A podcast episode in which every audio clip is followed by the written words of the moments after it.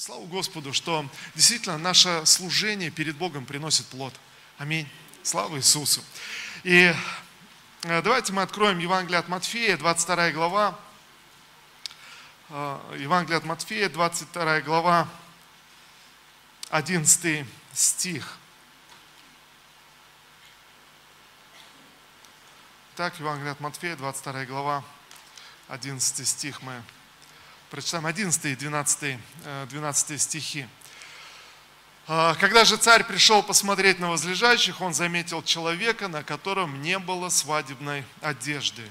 Друг, спросил царь, как это ты вошел сюда без свадебной одежды? Человеку уже нечего было сказать. А, вот это окончание одной из притч Иисуса Христа.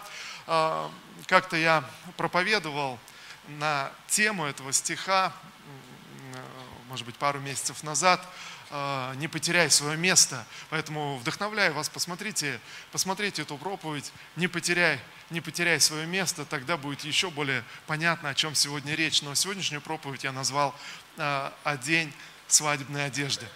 Э, знаете, э, э, я, я напомню еще раз эту притчу. Иисус рассказывает, иллюстрирует эту притчу, он говорит, иллюстрирует Царство Божие, он говорит, представьте себе, вот один царь решил сделать праздник, решил устроить, устроить пир, позвал достойных людей, но достойные люди оказались заняты у одного дела, у другого, у третьего, у третьего, так что никто не смог прийти. Тогда царь возмутился и сказал, ну хорошо, раз э, достойные люди не смогли прийти, тогда пойдите и соберите всех, кого найдете, любых, всех, кто подвернется вам, любого человека, просто приведите, чтобы пир был наполнен. И вот э, его слуги пришли, сделали так и наполнили, наполнили пир, который был в честь свадьбы его сына. И тогда Иисус заканчивает эту притчу, он говорит, тогда представьте, что вот в один момент царь заходит, посмотрел на всех сидящих на пире, и вдруг заметил человека, который пришел не в свадебной одежде, знаете, не по дресс-коду, не по этикету, то есть что-то что нарушил. И Тогда говорит, послушай, друг, а как ты вообще вошел сюда, или как ты посмел, как, это, как так получилось вообще, что ты не одел свадебную одежду? Э, почему, почему это произошло? И тогда написано, того человека э, взяли и выкинули во тьму внешнюю, где как мы читаем дальше в Писании, плач и скрежет зубов. Знаете, богословы спорят, что это за место такое, где плач и скрежет зубов, друзья, но без всяких споров ясно, что это неприятное место. Ну, так ведь или нет? Там, мы, я думаю, что мы не хотели бы оказаться там, где плач и скрежет, скрежет зубов. Поэтому сегодняшняя проповедь – одень свадебную одежду. Скажи кому-то рядом, тебе нужно в свадебной одежде ходить. Слава Иисусу! Знаете, э, понятно, что речь идет о духовном значении одежды, понятно, что речь идет не просто в том, как мы одеваемся или какого стиля одежды придерживаемся, но речь идет действительно о каких-то духовных вещах я, я должен одеть эту свадебную одежду. И ясно, друзья, что свадебная одежда есть не что иное, как сам Иисус Христос или Его праведность, Его чистота, Его святость. Библия говорит, облекитесь в Иисуса Христа или оденьтесь в Иисуса Христа, ходите в Иисусе Христе. Э, действительно, если мы рассматриваем эту притчу, то мы, мы ясно видим, это не что иное, как сам, сам Иисус Христос. И знаете, когда мы читаем подобные притчи или сталкиваемся в Библии с подобными э, моментами, то всегда возникает вопрос о нашем собственном спасении. Всегда возникает вопрос, а любящий Отец не выгонит ли меня, а, когда я приду на небеса с распростертыми объятиями, вдруг я сделал что-то не так, вдруг меня выгонят, вдруг что-то что не хватило. Друзья, мы должны очень ясно понимать эту истину, о котором Библия говорит, очень определенно и конкретно. И Иисус Христос есть наша праведность. Иисус Христос единственная причина, почему мы наследуем сегодня Царство Божие.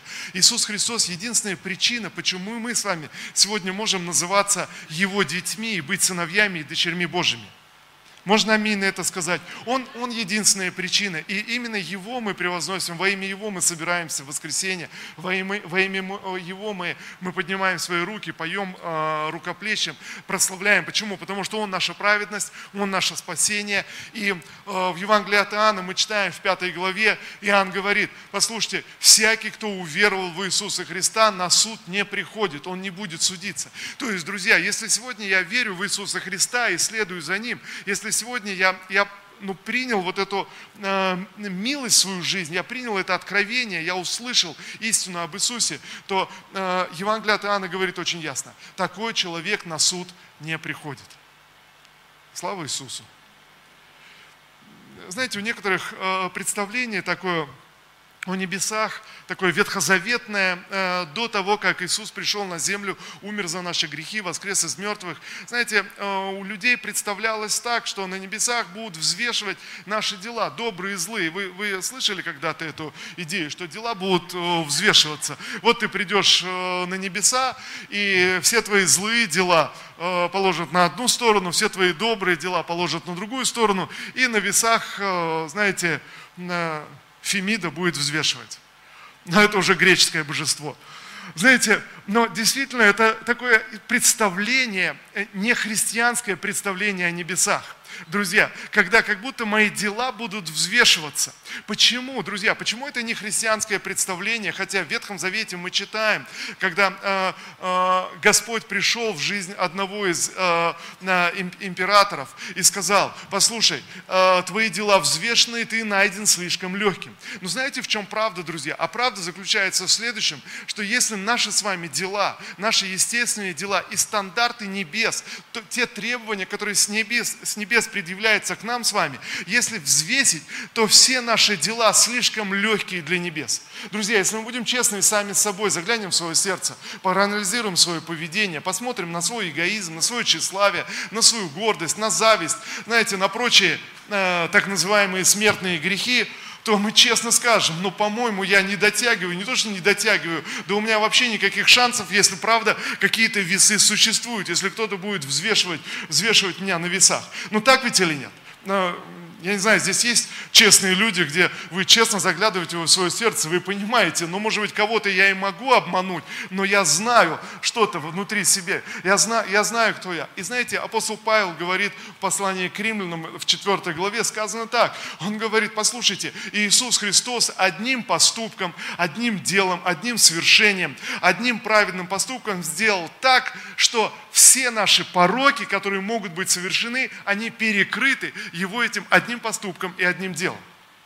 То есть, другими словами, если твои дела и это добро и зло, сделанное в твоей жизни, взвешивается на весах, что ты сделал доброго, то, конечно, все, все твое зло, все твои пороки, они перевешивают все, все добро, все, что ты можешь сделать. Но ясно, что один праведный поступок на этих весах, который вдруг ложится, дело Иисуса Христа на кресте, ложится на, а, на эти весы, то, знаете, вдруг эти весы перевешивают все то мыслимое зло, которое ты совершил или можешь совершить, перевешивает просто с запасом, с абсолютным запасом, так что нет никаких сомнений. Даже если был бы некий судья, который бы смотрел бы на это взвешивание, он сказал бы, но, но без вопросов, ты просто э, входишь в Царство Божие, у тебя вообще даже, даже, даже без вариантов э, небеса для тебя. Аллилуйя. Слава Иисусу.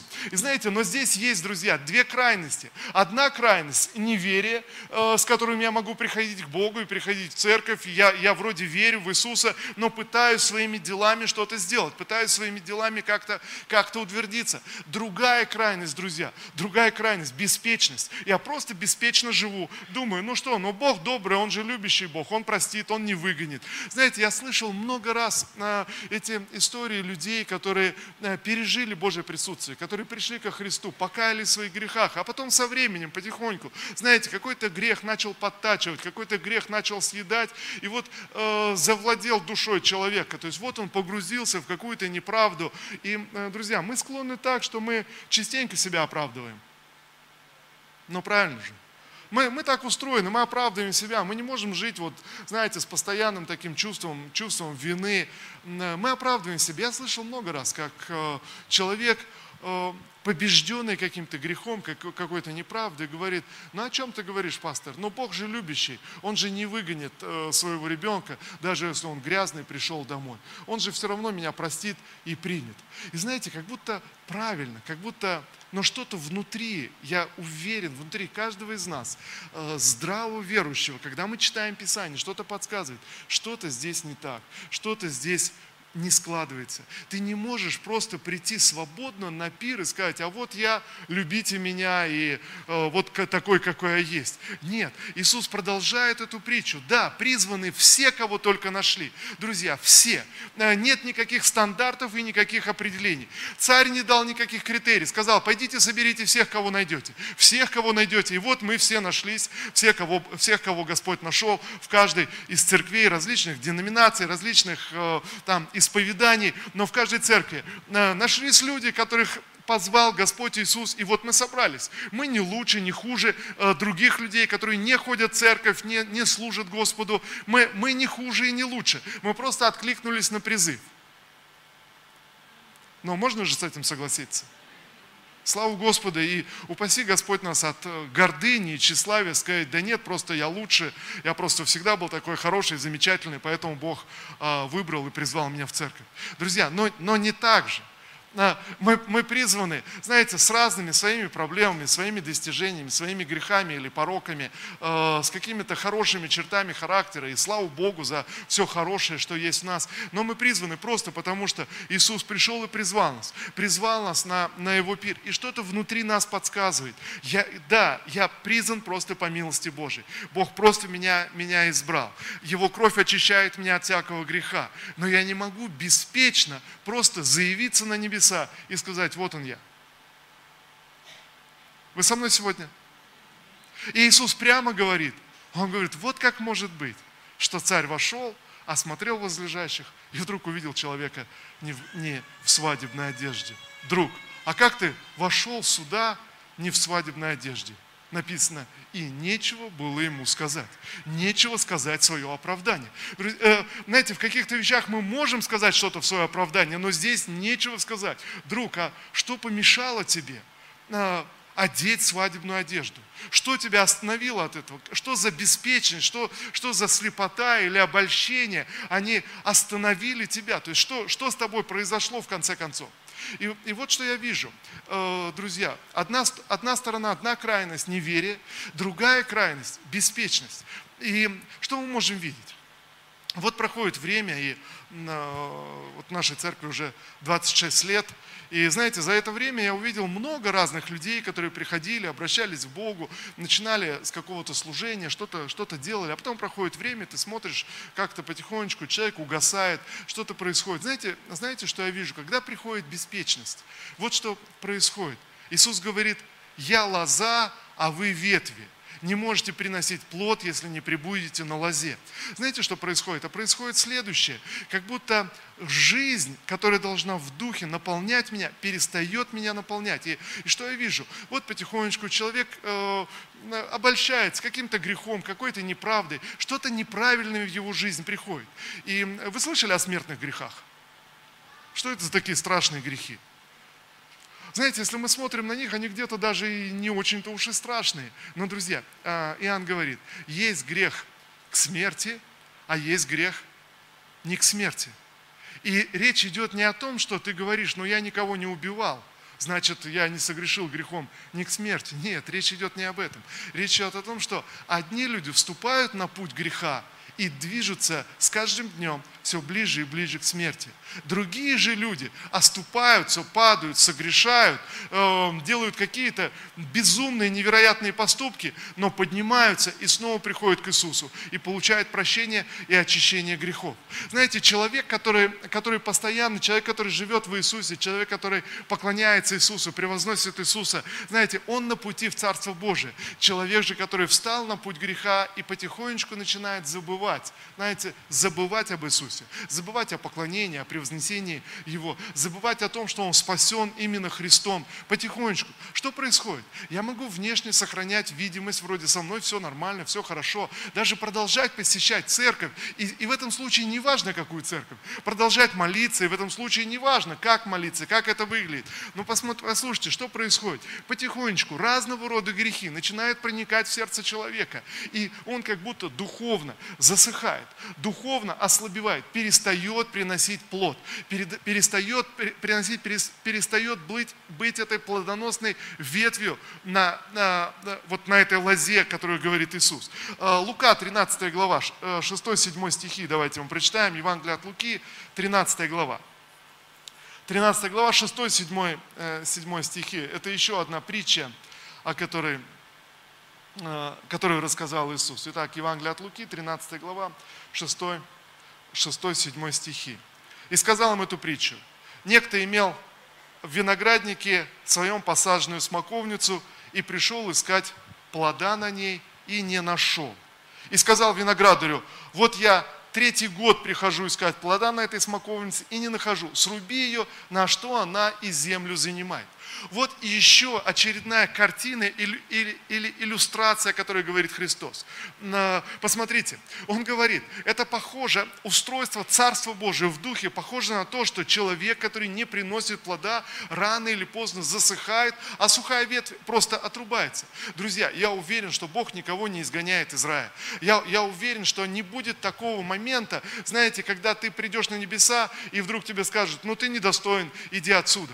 Знаете, я уверен, уверен, что Бог любит нас такие, какие мы есть. Бог покрывает все наши грехи. Я уверен, что жертва Иисуса достаточно омыть нас от всякого рода греха. Абсолютно от всякого рода греха жертва Иисуса достаточно. Его кровь очищает нас так, что наша, наша одежда, если хотите, духовная одежда, становится чище, э, я не знаю, чище ангельских одежд если так можно, можно сравнить. Вы верите, что крови Иисуса достаточно, чтобы омыть всякий наш грех? Друзья, абсолютно. Но что происходит? А происходит следующее. Это не Бог, который, который отвергает нас. Это, это человек, который засыхает своей жизни без Христа, без поклонения Христу, без превозносения Христа, засыхает и перестает приносить плод. Перестает приносить плод настолько, что потихонечку, потихонечку, если один человек делает грех и раскаивается, то человек с засохшей духовной жизнью делает грех и не раскаивается. Ничего внутри него не шевелится, ничего не происходит. Он думает, ну все так, я не хуже других, я же никого не убил, ну подумаешь, я на кого-то злюсь, ну подумаешь, я на кого-то негодую, ну, ну ничего ничего страшного. Знаете, и внутренняя духовная жизнь начинает, начинает засыхать. Так что, друзья, здесь нет э, э, если хотите, этот суд как будто происходит уже здесь, на земле. Уже каждый из нас, мы, мы сами знаем, что с нами. Э, в книге царств, вторая книга царств. Вторая книга царств – это царство царя Давида. Шестую главу мы откроем с вами. Вторая книга царств, шестая глава. А, это глава, когда царь Давид пришел, пришел к власти, вот его царство утвердилось, он утвердился на престоле как царь. И первое решение, которое он принимает, зная, вот э, понимаете, нам нужно знать Давида. Когда мы открываем книгу псалмов, то большая часть псалмов написана царем Давида. Кто-то знал уже об этом? Слава Иисусу. Потому что иногда мы читаем, не обращаем внимания, но, но многие псалмы написаны царем Давидом. И с тех пор люди поклоняются, это пророческие псалмы. Царь Давид был не просто царем, но был пророком. И всякий раз, когда мы читаем поздних пророков, они говорят, ради царя Давида Господь благословит народ, ради царя Давида Господь устроит, ради его поклонения. Э, Господь говорит, я восстановлю скинию Давида, я, я сделаю что-то. Знаете, он настолько угодил Богу своей, своей жизнью, хотя, хотя он совершал ужасные поступки. Друзья, у него были ужасные, ужасные пороки, он не был совершенным человеком, но в своем сердце он настолько угодил Богу, что Господь ради него столетиями благословлял, благословлял и благословляет Израиль. И вот посмотрите, что происходит. Мы должны понимать, понимать его сердце. Когда Давид был помазан в цари, что он сделал, когда он был юношей, ему было 16 лет, и вот пророк Самуил пришел и предсказал, что он будет царем, и помазал его. Что он сделал? Он вернулся э, к своим стадам, пасти овец, и знаете, но что-то интересное он делал, когда пас овец. Когда он пас овец, знаете, что он делал? Он прославлял Бога, но он не просто прославлял Бога. Он придумал разные музыкальные инструменты. Он подумал, а если струны вот так натянуть, а если вот так сыграть. Знаете, рождалась музыка, и люди проходили и слушали, думали, вот это да, что это за потрясающая музыка? А это Давид э, э, играет. Вот это да, что это, что это за потрясающие песни? А это Давид. И знаете, и когда у царя вдруг возник вопрос, давайте найдем способного музыканта в нашей стране, то э, приближенные ему сказали, слушай, а что, что его искать? Вот здесь есть паренек Давид, он так, так играет, вообще просто, просто потрясающе. И когда, когда Давид приходил и играл, написано, злой дух отступал, отступал от Саула. Давид что-то понял относительно музыки, друзья. Давид что-то понял относительно прославления и поклонения, что иной раз мы упускаем. И сегодня, когда я говорю о день э, Э, свадебной одежды. Друзья, по сути дела, э, вот что, нам, нам нужно где-то еще раз, подобно Давиду, открыть э, глубину поклонения. Знаете, погрузиться в это поклонение. Вот что делает Давид. Давид, когда приходит на престол, когда, когда становится царем, первое, одно из первых решений он принимает. Он говорит, послушайте, нам нужно вернуть ковчег, ковчег завета, ковчег Божьего присутствия, вернуть, вернуть в столицу. Он собирает Э, посмотри, он собирает 30 тысяч человек, отправляются вместе с царем, чтобы сопроводить ковчег завета в столицу.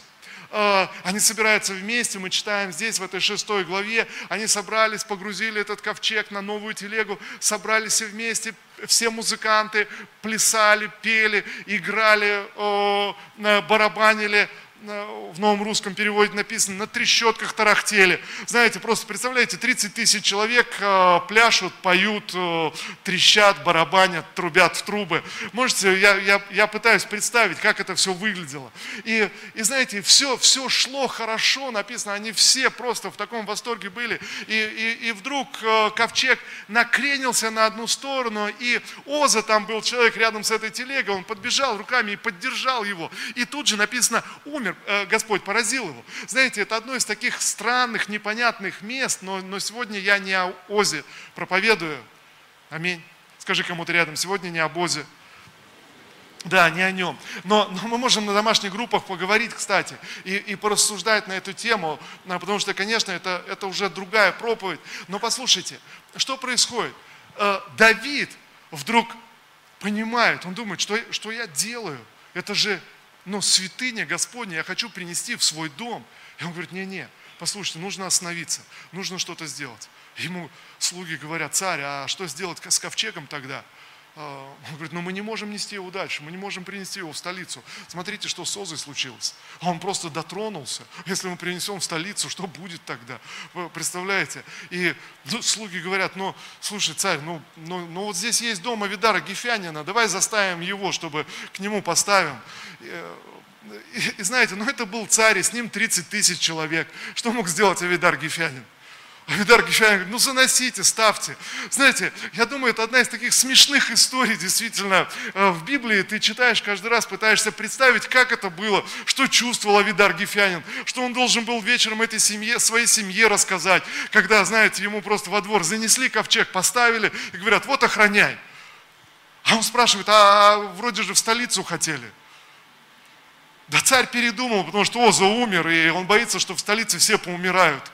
Знаете, Авидар Гефянин, первый вопрос какой? А, а я? я? Я могу представить, как вечером он собирает свою семью и говорит, друзья, у меня для вас плохие новости. У нас во дворе стоит святыня Господня. И она должна быть в столице вообще-то, в доме царя. Но он боится, что там все поумирают. И нам доверили – Поэтому Оза, он просто неправильно сделал один шаг и умер. Э, знаете, но правда такая, что если что-то неправильно, то давайте посмотрим, кого первого хранить будем. Знаете, вот послушайте, можно не продолжать, но я думаю, можно легко представить, что что-то изменилось в доме Авидара Гефянина. Ну так ведь или нет? Ну, ну представьте, представьте себе, ну, я не знаю, с чем это сравнить сегодня, то есть, ну вот э, что-то приносят в твой дом и говорят, если ты сделаешь какой-то грех, ты умрешь сразу. Или что-то помещают в багажник твоего автомобиля и говорят, ты вот поезди с этим три месяца, не, ничего страшного, но просто если ты что-то нарушишь, э, хоть одно правило, э, умрешь сразу.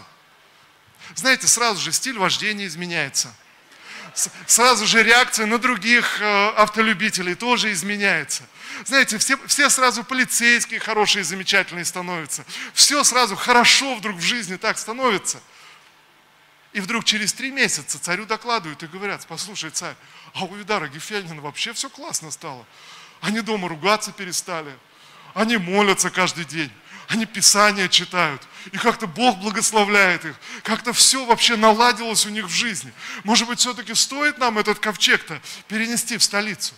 Вы понимаете, в чем, э, не знаю, вот эта история, мы читаем ее в шестой главе книги Царств. Э, я думаю, удивительная история. И царь, услышав эти новости, что никто не умер в доме Авидара Гефянина, а наоборот, благословение просто пришло. Знаете, я думаю, такое благословение пришло бы во многие семьи, если бы просто, знаете, человек бы решил жить свято. Так много проблем бы из семей ушло. Знаете, так много каких-то вещей ушло. Вот, вот родители не знают, как ужиться с подростком, что с ним делать. Мой подросток просто ужасен, просто, просто невыносим. Но стоит родителю с этим же невыносимым подростком просто изменить перспективу и подумать о себе – Интересно, а насколько я свят, как родитель подростка? А насколько я идеален, как родитель подростка? Ангелы могут сказать обо мне, что я идеальный родитель подростка. Знаете, как только я начинаю так думать, друзья, я, я уверяю, многие подростковые проблемы просто бы ушли из семьи. Вы понимаете, где-то где родители срываются, кричат, возмущаются. Почему? Да потому что все их глаза устремлены на то, каким должен быть их подросток, но они не думают о том, каким они должны быть а, родителями подростка. Я, я верю, вы понимаете, о чем речь. И вот когда, когда Давид увидел эти вещи и понял, он распорядился, давайте мы э, все-таки переместим ковчег в столицу. Что он делает?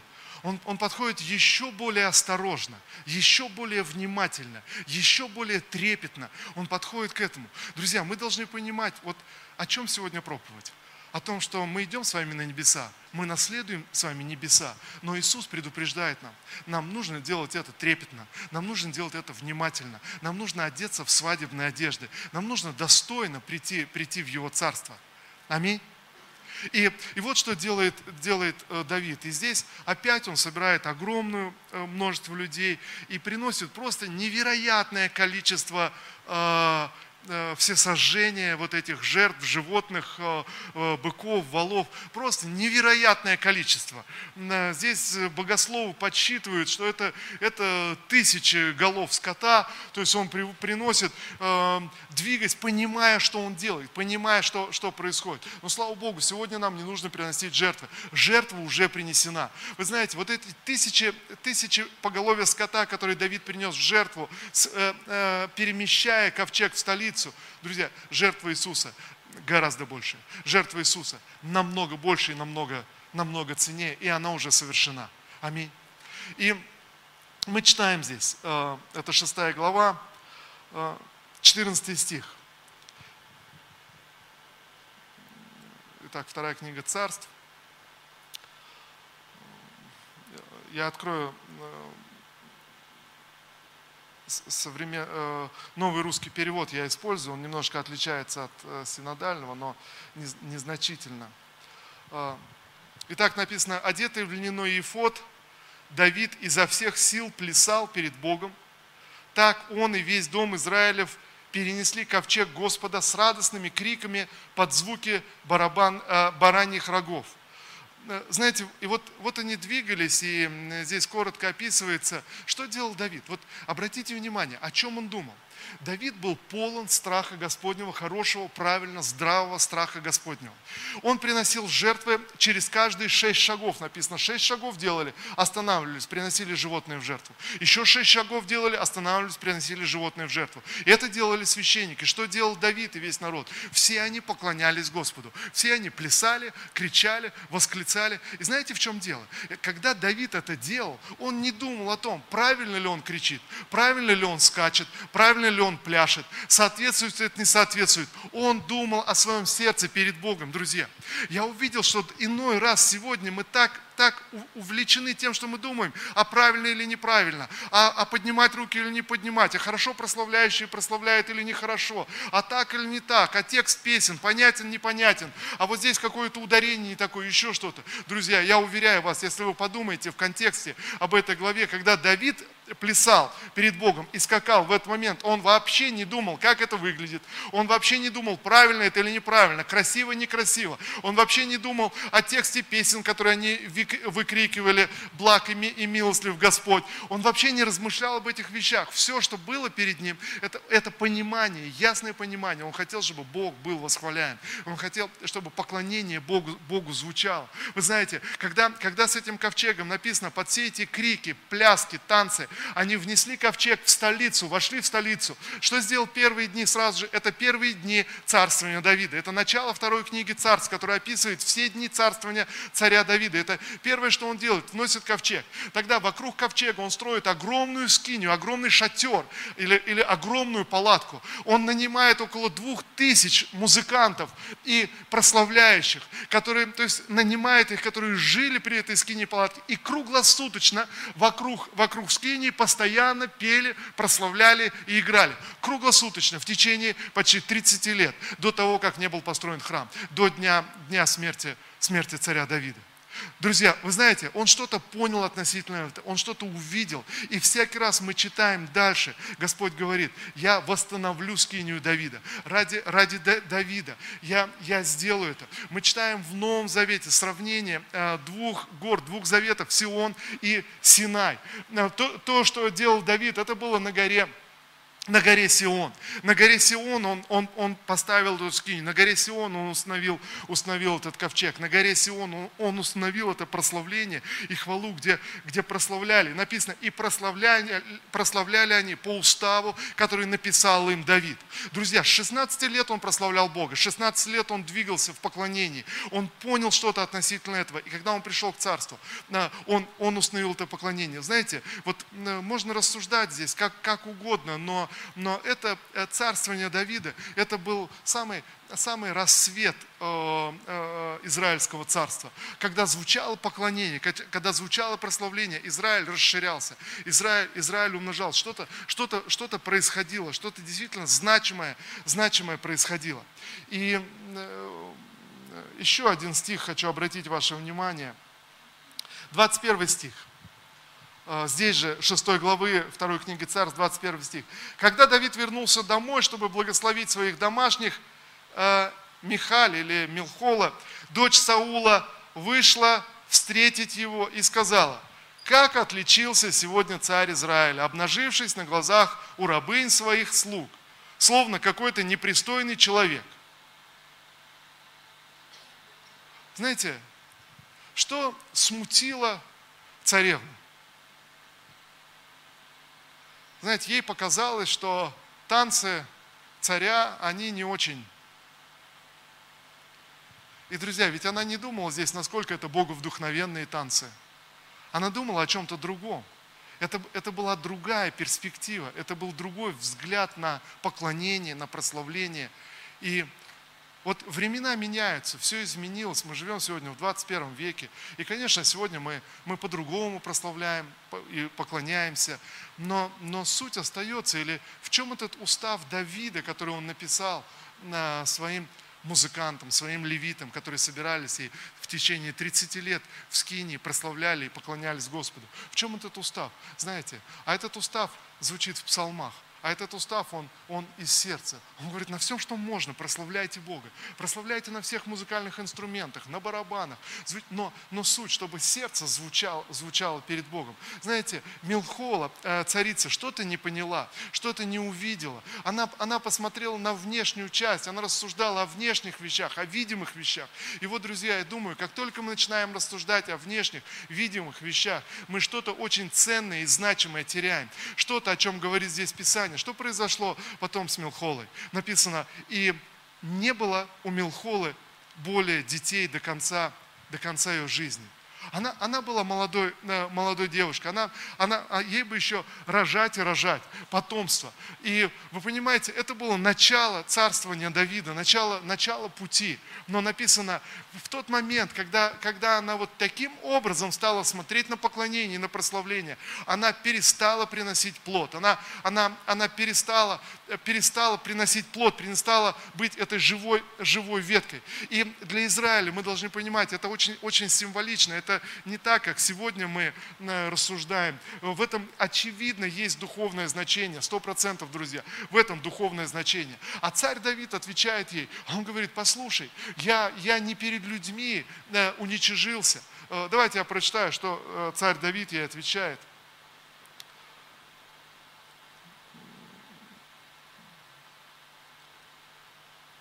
Давид сказал, это было перед Господом который предпочел меня твоему отцу или кому-либо из его дома. Он поставил меня правителем над Израилем, народом Господа. Я и впредь буду веселиться перед Господом, и я стану еще недостойнее и буду еще ничтожнее в своих собственных глазах. Но те рабыни, о которых ты говорила, будут меня чтить. И у Михаль, дочери Саула, не было детей до дня ее смерти. Знаете, друзья, мы должны понимать и увидеть что-то здесь в словах Давида, в его уставе поклонения, про который он говорит нам. Мы должны понимать, друзья, нам с вами э, подарено царство.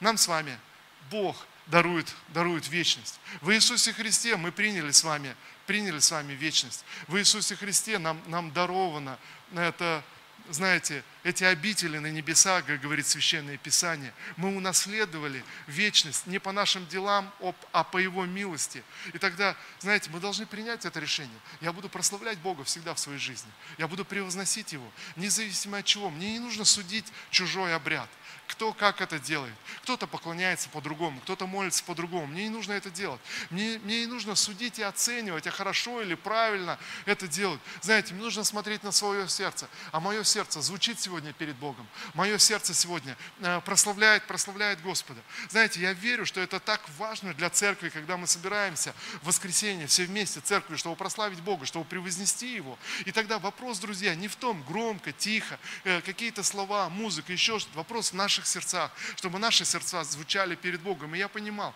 почему я прославляю Его, почему я возвеличиваю, почему я поднимаю руки, почему мы хлопаем, почему мы восклицаем, почему мы веселимся перед Богом. Да потому что Он Спаситель, и Его жертва покрывает все наши грехи, потому что Он наша свадебная одежда. Друзья, вот в этом поклонении, когда мы соединяемся в поклонении, в хвале, мы одеваемся в эти свадебные одежды. Перед Богом, мы перед Богом, перед ангелами, перед небесами мы провозглашаем, что Он единственный единственный Спаситель, Он наша святость, Он наша праведность, Он наша чистота. Когда каждое воскресенье мы идем в церковь и поклоняемся Богу, мы подтверждаем в своей жизни, мы говорим, Господь, «Э, э, я Твой поклонник, я поклоняюсь Тебе.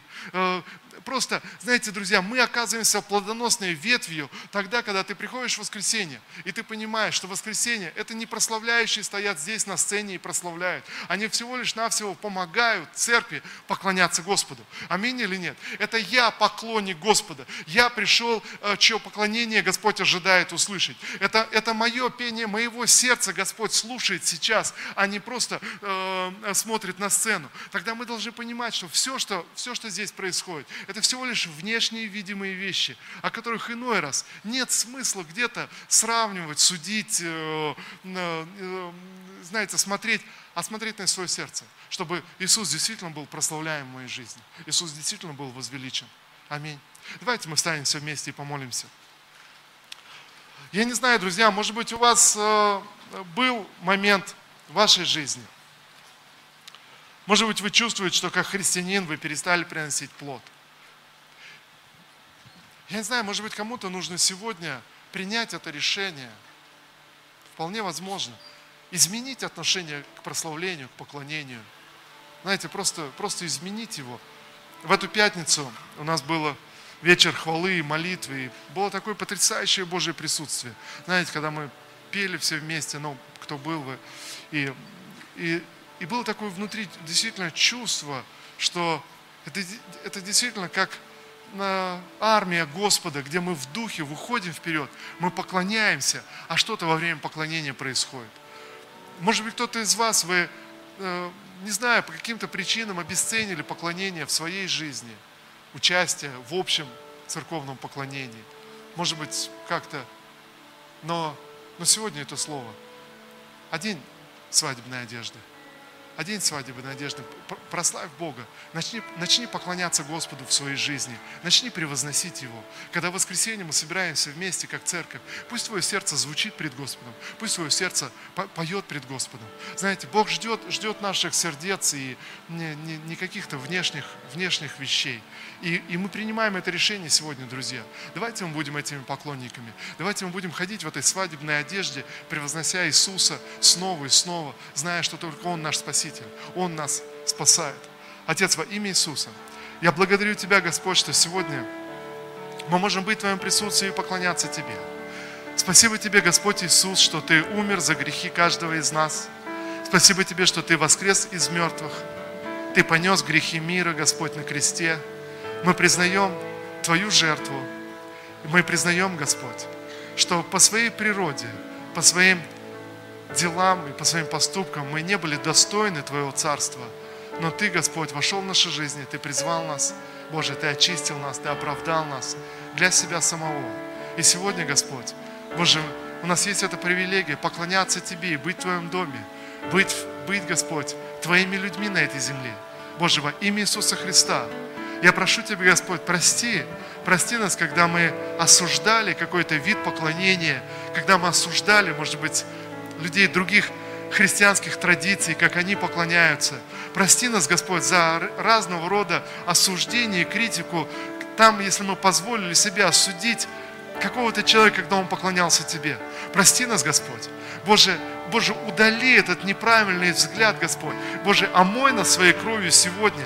Я молюсь, Господь, чтобы сегодня нам одеть эти свадебные одежды пред Твоим лицом. Господь, мы признаем, что Ты наша святость, ты наша праведность, Ты наше искупление. Сегодня, Господь, в соответствии с Твоим Словом мы облекаемся в Твою праведность, Господь. Боже, чтобы быть подобными Тебе, Господь, во имя Иисуса Христа. Научи нас поклоняться Тебе. Научи нас, Господь, прославлять Тебя.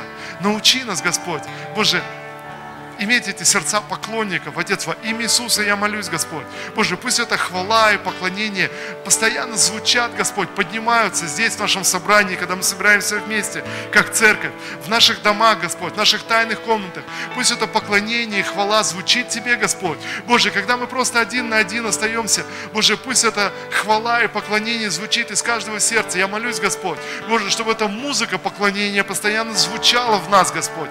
Отец, во имя Иисуса Христа, Господь, чтобы Твое имя было постоянно превозносимо в нас, в наших мыслях, в наших сердцах, Господь. Боже, в наших действиях. Отец, во имя Иисуса Христа мы молимся сегодня. Господь, во имя Иисуса. Боже, прими это поклонение наших сердец. Боже, омой своей кровью, очисти, освети, Господь, ради себя самого. Боже, и пусть это слово принесет плод в 30, 60 и во 100 крат в каждом из нас. Во имя Иисуса. Аминь. Аминь. Слава Иисусу!